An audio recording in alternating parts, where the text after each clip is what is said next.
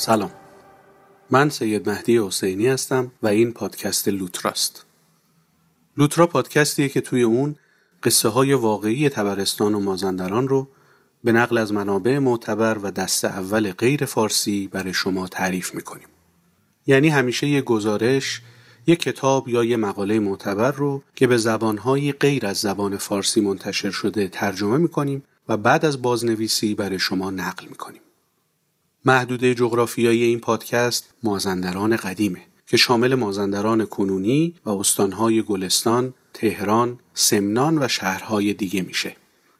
بنامون بر اینه که اگه به گزارش تازه‌ای هم برخوردیم که به موضوع اپیزودها مربوط میشه اونو براتون نقل کنیم.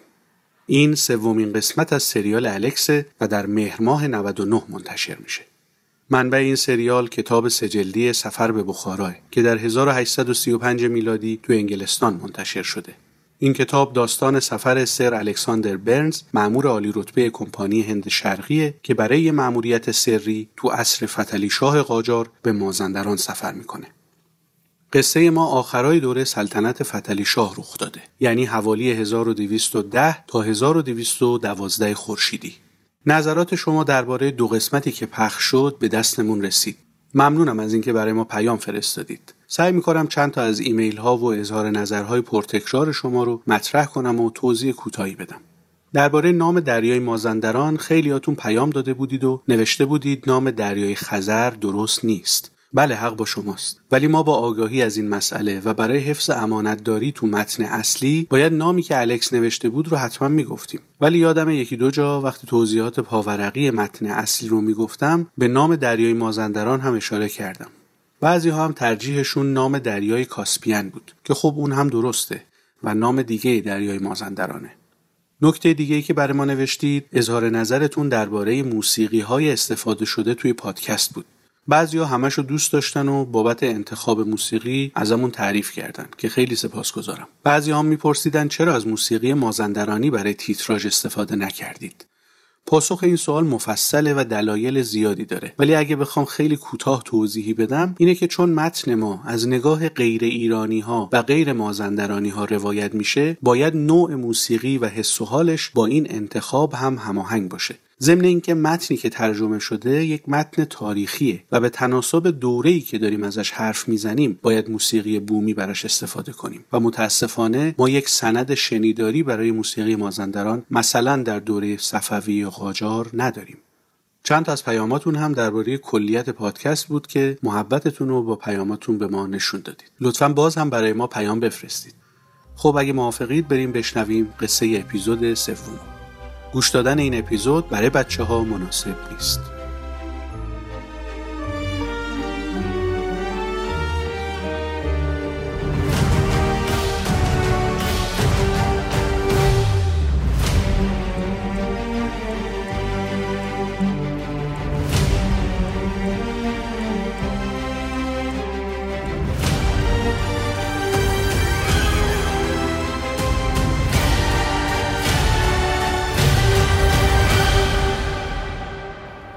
امروز روز ششمیه که الکس به مازندران اومده. دیدن مناظر حیرت انگیز باغهای اشرف و خوشقبالی رهایی از چنگ راهزنها که تو قسمت قبلی گفتیم به الکس احساس خوشایندی داد که تلخی خاطره استراباد رو فراموش کنه و بتونه خوب بخوابه. صبح روز ششم بعد از خوردن صبحانه مکفی به قصد ترک شهر اشرف بار و بندیلش رو جمع می‌کنه و با راه بلدش می‌زنن به دل جاده. تقریبا یک مایلی از مسیر رو رفته بودن که از دور شخصی رو کنار جاده می‌بینن. به گمونشون یه رهگذر ساده اومد که کنار جاده به چوب دستیش تکیه زده و احتمالا می‌خواد خستگیشو در کنه. بی تفاوت خواستن عبور کنن ولی واکنش اون شخص اونا رو توی تشخیصشون مردد کرد.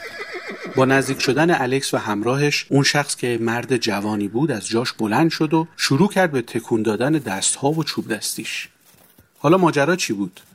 اون مرد به جای سازمان بهداشت شهر اشرف داشت مسافرها رو از رفتن به سمت جاده ساری من می‌کرد. الکس می نویسه وقتی به اون مرد رسیدیم ازش شنیدیم شیوع تاغون در ساری خیلی گسترده شده و راه عبور به طرف ساری رو بستن. ساری که اون زمان مرکز ایالت مازندران بود یکی از شهرهای مهم تاریخی به شمار میاد و بیشتر تاریخ نویسا درباره قدمت باستانی اون نوشتن. از سگنبدان که گفته شده آرامگاه فرزندان فریدون شاه بود تا قصر توس پسر نوزر که از پهلوانان و سپهداران ایرانی بود و تو شاهنامه فردوسی هم بارها نامش اومده تا برسه به دوره فرخان بزرگ و تهاجم اعراب، حمله مغول و حمله روسها و خیلی رویدادهای تاریخی دیگه همیشه ساری موقعیت پر اهمیت و منحصر به فردی داشته. الکس قصد داشت امروز رو توی ساری اتراق کنه ولی با وضعیتی که پیش اومد مجبور شد راهش از یه مسیر فرعی ادامه بده و در دو مایلی ساری توی روستا شب رو بمونه تا ببینه چه کار باید کرد. خبری که اون مرد بهشون داده بود رو مردم بومی اونجا هم تایید کردن. حالا دیگه الکس مطمئن میشه هیچ راهی برای اینکه بتونه شهر ساری رو ببینه و گزارش تهیه کنه نداره. تمام برنامه ریزی های الکس به هم خورده بود. چون برای این قسمت از کناره دریای کاسپیان حساب ویژه‌ای باز کرده بود. قصد داشت بعد از دیدن ساری به بارفروش بره. بعدش می‌خواست بندر بارفروش رو ببینه. حتی امیدوار بود تو بندر بارفروش کشتی های روسی بیشتری از اون تعدادی که تو خلیج استراباد دیده بود رو ببینه. و مهمتر این که با مردم این منطقه آشنا بشه. ولی خب با این پیش آمد باید همون شب یه فکری برای ادامه برنامهش می‌کرد. بارفروشی که الکس تو سفرنامش آورده امروز به نام بابل می‌شناسیم. یکی دیگه از شهرهای مهم مازندران. نام قدیمیترش مامتیر بود و از بازارهای بزرگ داد و ستد به حساب می اومد.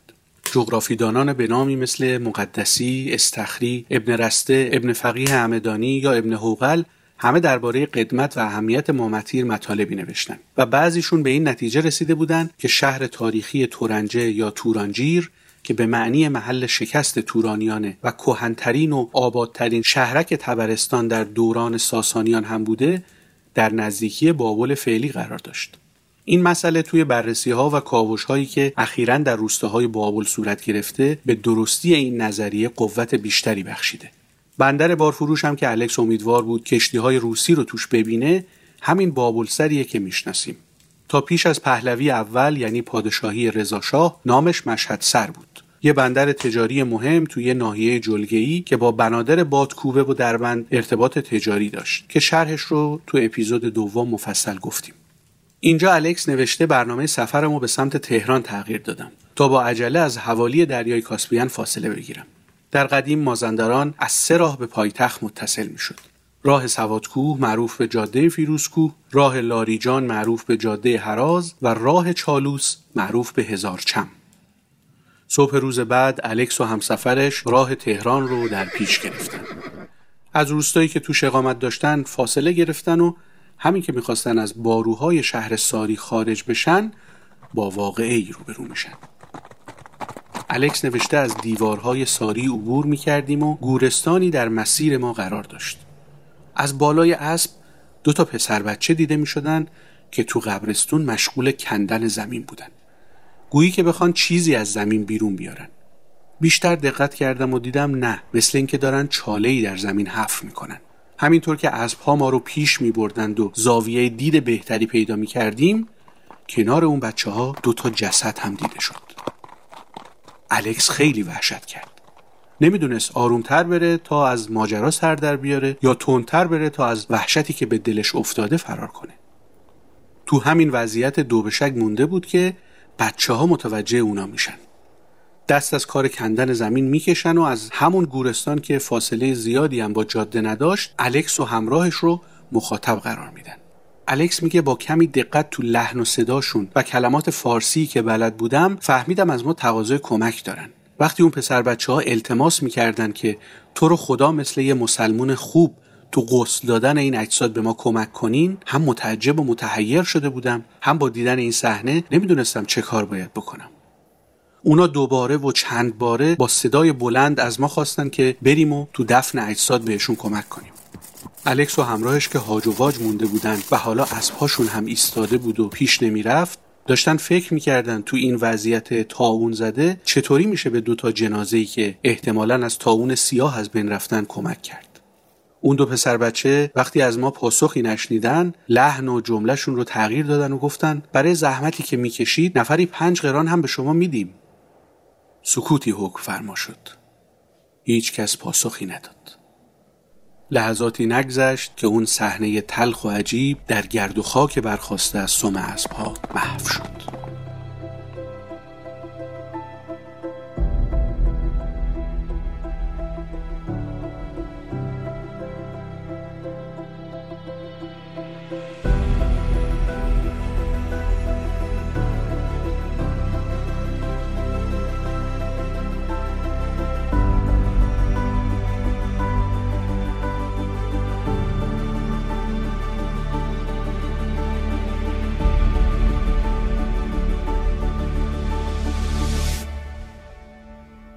ساری در واقعه تاون سال قبل که تا امسال ادامه پیدا کرد چنان آسیب دید و کشته داد که جمعیتش از 300 نفر تجاوز نمی‌کرد و همین جمعیت اندک هم کسایی بودند که خوب شدن و از مرگ نجات پیدا کردند.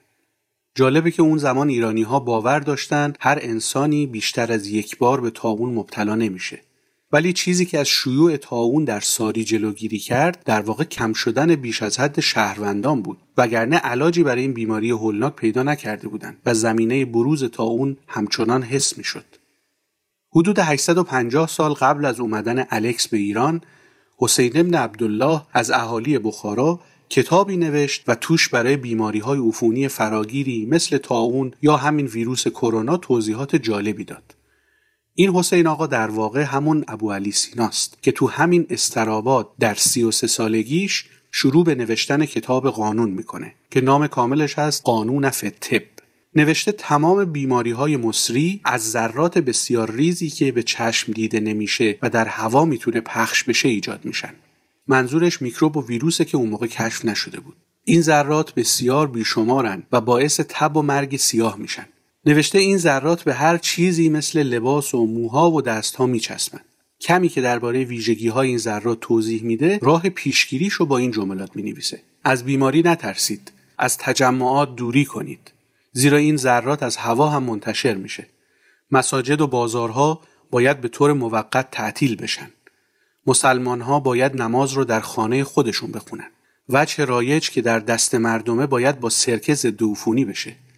هر کسی که از بیماری این چونین در خانه نگهداری می‌کنه باید در بینی خودش پنبه آغشته به سرکه بذاره و دهان و بینی خودش رو با پارچه تمیز بپوشونه این چند سطری که از کتاب قانون ابن سینا براتون نقل کردم حدود 1035 سال پیش به وضوح دلیل بروز بیماری، روند انتشارش و چگونگی پیشگیریش رو توضیح میده و جالبه توصیه به قرنطینه می‌کنه، توصیه به ماسک زدن و ضد کردن. پرسشی که پیش میاد اینه که دسترسی به این کتاب در زمانی که تاون به مازندران رسید چقدر بود؟ حالا امروز برای جلوگیری از شیوع کرونا شاید مطالعه کتاب قانون بوعلی به عنوان یک سند مهم تاریخ پزشکی ضروری تلقی نشه که باز هم به نظرم موثره چون جزئیاتش خیلی نزدیک به توصیه های سازمان بهداشت جهانیه ولی اگر اون زمان از این کتاب استفاده می‌شد شاید میزان مرگ در مازندران انقدر فاجعه بار نبود اینجور که سطفان برز نوشته منشأ تاون شهر آستاراخان فدراسیون روسیه بود. به دلیل مراودات تجاری تجار آستاراخان با شهر بارفروش این بیماری اول به بارفروش یعنی بابل منتقل شده و چون بارفروش بارانداز بزرگ تجاری مازندران بود و مردم و کسبه و تجار برای خرید و فروش خورده و عمده به این شهر می اومدن و می‌رفتن تا اون به سرعت به همه جای تبرستان سرایت کرد. در عصر قاجار مازندران از حیث تجاری برای حاکمیت اهمیت چندگانه داشت. هم نزدیکترین ایالت غنی در تولید مواد غذایی به پایتخت بود هم نزدیکترین راه ارتباطی دارالخلافه تهران با دریای مازندران که در واقع مسیر تجارت ایران با عمدهترین شریک تجاریش یعنی روسیه می‌شد. همین که مازندران یک مزیت نسبی توی تولید یه سری اقلام خام اقلام خام صادراتی مثل برنج، پنبه، ابریشم، توتون یا چوب داشت. بنابراین این ارتباط و بدبستونها برای شهرهای مازندران فوقالعاده سودآور بود و باعث رونق کسب و کارشون می‌شد. ولی از اون ور تو حوادث و بلایای طبیعی و بیماری های فراگیر هم آسیب پذیری بیشتری داشت. طبق نوشته های الکس مبتلایان تاون تا ده روز هیچ نشانه ای نداشتند. یا خیلی نشانه های خفیفی بروز می‌کرد. ولی بعد از ده روز مریضی اوج می‌گرفت و با هزیون گفتن بیماری ادامه پیدا می‌کرد. الکس نوشته ما در حالی که بر سرعت اسبهامون اضافه می‌کردیم بیشتر و بیشتر از ساری دور می‌شدیم و به قصد رسیدن به تهران جاده رو طی می‌کردیم. سر الکس همینطور که پیش می‌رفت در راه به یکی از اهالی استراباد برمیخوره که از غذا اونم مسافر تهران بود. این دو سوار اسبشون هم پای هم حرکت می‌کردن و گاهی به نقل خاطراتی با هم گفتگو داشتن. کمی که صمیمی میشن مرد استرابادی مشاهداتش رو از تاون برای الکس تعریف می‌کنه. میگه سال گذشته خودش و همسرش گرفتار این بیماری شدن و پسر خردسالش به خاطر تاون از دست رفت. نحوه مرگ این پسر بچه خیلی دردناکه. این کودک شیرخوار میلش رو به خوردن هر غذایی از دست میده. با اینکه مادرش مریض بود ولی می‌خواست به هر نحوی شده خودش به بچهش شیر بده تا شاید با خوردن شیر مادر از شدت بیماریش کم بشه. ولی طفل از مکیدن شیر خودداری می‌کرد. همین باعث شده بود که ضعیف بشه. مرد استرابادی با تلخی و بغز تعریف کرده که یکی از همین روزا که مجبور بودن برای تهویه هوا در خونه رو باز بذارن هفتش تا گربه که توی شهر غذایی برای خوردن پیدا نکرده بودن به بچهش که خیلی ضعیف شده بود حمله می‌کنن و اون رو روی زمین به دندون می‌کشن و اون با عجله و ضرب و زور طفلش رو از چنگ گربه ها رها می‌کنه و طفل بیچاره در اثر ضعف و جراحت زیاد میمیره. اون با قاطعیت به الکس گفته که بیشتر مردم و سگها و گربه ها از بین بردن. هیچ کس به خونه ای که به بیماری آلوده شده بود حتی نزدیکم نمی‌شد. هیچ بیماری به بیمار دیگه کمک نمی‌کرد. یعنی نمی‌تونست کمک کنه. اینجا الکس می نویسه اون و انسانیت همه جا یکسانه و فقط تو همچین شرایط ویرانگریه که محبت و نودوستی انسانها نسبت به هم محک می‌خوره. الکس جملاتش رو اینطوری ادامه میده. دوره اقامت ما در مازندران به زودی تموم میشه. آب و هوای مازندران به قدری مرتوبه که اهالی اون همیشه در معرض ابتلا به بیماری های تب مالاریا فلج ورم و امراض دیگر رنگ صورتشون زرد و اطفالشون ضعیفن. سرزمینی پر از قورباغه ها و مارهاست که مارها زهری ندارند. در هر قدم اسبها قورباغه ای رو مسترب می‌کنند. سرزمینی پوشیده از بوته و درخچه. رطوبت به قدری زیاده که محصول برنج رو مثل سایر نواحی ایران درو نمی‌کنن بلکه خوشه رو میچینن و برای اینکه خشک بشه روی کاهبون قرار میدن. در غیر این صورت برنج میپوسه. این شیوه برداشت برنج که الکس 180 90 سال قبل دیده و نوشته تا قبل از ماشینی شدن کاشت و داشت و برداشت تو مازندران رایج بود. برنجکارها با یه ابزاری به نام دره ساقه برنج رو میبریدن. این دره صورت قدیمی تری از داسه و چلنگرها یا آهنگرهای مازندرانی اینو اختراع کردن و از گذشته های دور برای کار کشاورزیشون ازش استفاده می‌کردن. تفاوت دره با داست اینه که کمی سبکتره و تیغه برشش حالت تیغ تیغی داره که برش ساقه برنج رو تو زاویه‌ای که توی دست قرار می‌گیره راحت تر می‌کنه. هر کشاورزی معمولا یکی دو بار دستش یا پاش رو با این ابزار بریده و برای تازه کارها خیلی خطرناکه. کشاورز با دست چپ ساقه برنج رو با کمی فاصله از زمین می‌گیره و در حالی که با دست راستش دره رو گرفته با یک یا دو حرکت ساقه برنج رو از قسمت پایینی جدا می‌کنه. اینقدر این کار رو ادامه میده تا مشتش پر بشه. بعد هر دوازده سیزده تا ساقه برنج رو که تو مشتش گرفته با یه ساقه برنجی که خوشه نداره پیچ می‌زنه و میبنده و اون رو روی زمین پهن می‌کنه. به هر دسته از مشتی ها درز میگن. اینا حتما باید یکی دو روز آفتاب ببینن تا از رطوبت و شبنم کاملا خشک بشن. این روش قدیمی برداشت خیلی زمان می‌بره و زحمت زیادی هم داره ولی هنوز منسوخ نشده. همین حالا تو بعضی نقاط کوه پایه‌ای یا روستاهای دور افتاده مازندران هنوز به این روش عمل می‌کنن که خودش میراث فرهنگی مازندرانه.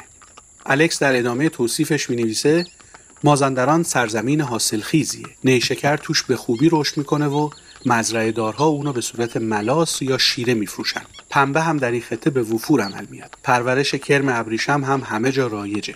نوع میوه ها خوشتعم و مرغوبه و بیشتر درختان میوه به صورت خودرو رشد می‌کنن جنگل هایی هم هست که همش از درخت انار تشکیل شده. اهالی هر منطقه انارها رو میچینن و دونه هاشو جدا می‌کنن بعد می‌ذارن توی آفتاب تا خوش بشه و به عنوان تحفه به دیگر نقاط صادر می‌کنن. جالبه که فصل برداشت انار ترش و شیرین توی مازندران همین فصله. یعنی همین الان که داریم اپیزود سوم پادکست لوترا رو ضبط می‌کنیم خدا می‌دونه بازار چیدن و خوش کردن انار و خرید و فروشش چقدر داغه. گزارش توصیفی الکس همینطور ادامه داره و به مردم شناسی می‌رسه. می‌نویسه روستایی ها با اینکه بدنشون تکیده و رنجوره ولی چهره آرامی دارن. اونا نوارهایی از پارچه به دور پا میپیچن و روی اونو با نخ میبندن و با کفش کوتاهی اونو محکم می‌کنن و میپوشن. روستایی ها با این ساخ پیچ ها که بهش پاتاوه میگن در جاده های پر از گلولای راه میفتن و مدعیان که این پاتاوه ها خیلی از چکمه ها بهترن. چون شبش می‌تونن پارچه رو از پا باز کنن تا خشک بشه. مردهای مازندرانی لباس تیره میپوشن و لباس زنان به رنگ قرمزه. الکس نوشته من تصور می‌کنم این دو رنگ یعنی سیاه و قرمز به آسونی هم ساخته میشه. اکثر مردم به جای کلاه پوست کلاه نمدی بر سرشون می‌ذارن. خانه های روستاییان غرق در گل و سبزیه. گیاهان خزنده نیلوفری خربزه و کدو که بر سقف خانه ها رفته و اونجا بار داده و همونجا تکیه زده در همه جا به چشم می‌خوره. هر خونه ای باقی هم داره که با ردیفی از درختای توت محصور شده. با نصب تیرهای چوبی خونه هاشون رو تا ارتفاع مناسبی از زمین فاصله میدن و بلندتر می‌سازن تا از عوارض بد رطوبت زمین ایمن باشن اهالی ماهای تابستون و کمی از پاییز رو تو کوهستان سر می‌کنن و بهش ییلاق میگن و به محل زندگی دائمیشون تو روستا میگن قشلاق این دوتا واژه یعنی ییلاق و قشلاق هر دو ترکی هن. لاق پسفند مکانه که تو هر دو تکرار شده. ییلاق یعنی اقامتگاه بهاره و تابستانه و قشلاق هم یعنی اقامتگاه زمستانی.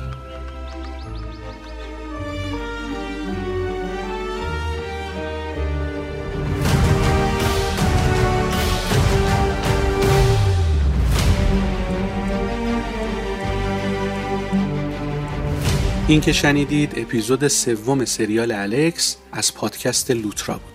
سریال الکس رو من مهدی حسینی به کمک دوستانم شیوا شایانفر، نازنین صورتگر، سید صادق حسینی و امید دبیری درست کردیم.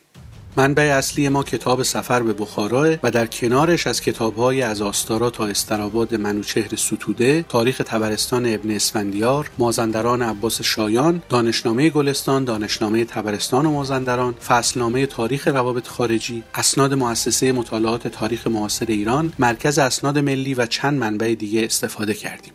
درباره کانال تلگرام هم چند نفر پرسیده بودند که چرا اپیزودها اونجا منتشر نمیشه.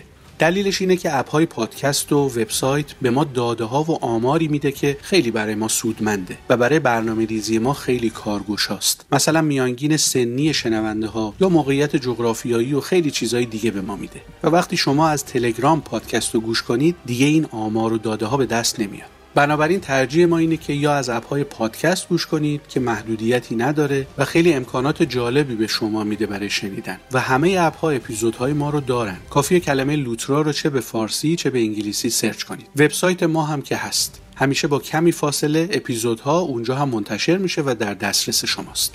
اپیزودهای قبلی رو هم اگه گوش نکردید می‌تونید از همین راههایی که معرفی کردم گوش کنید. اگر از این اپیزود خوشتون اومد لطفا اون رو برای دوستانتون هم بفرستید. نظراتتون رو حتما برای ما ارسال کنید. اپیزود بعدی دو هفته بعد روز دوشنبه منتشر میشه.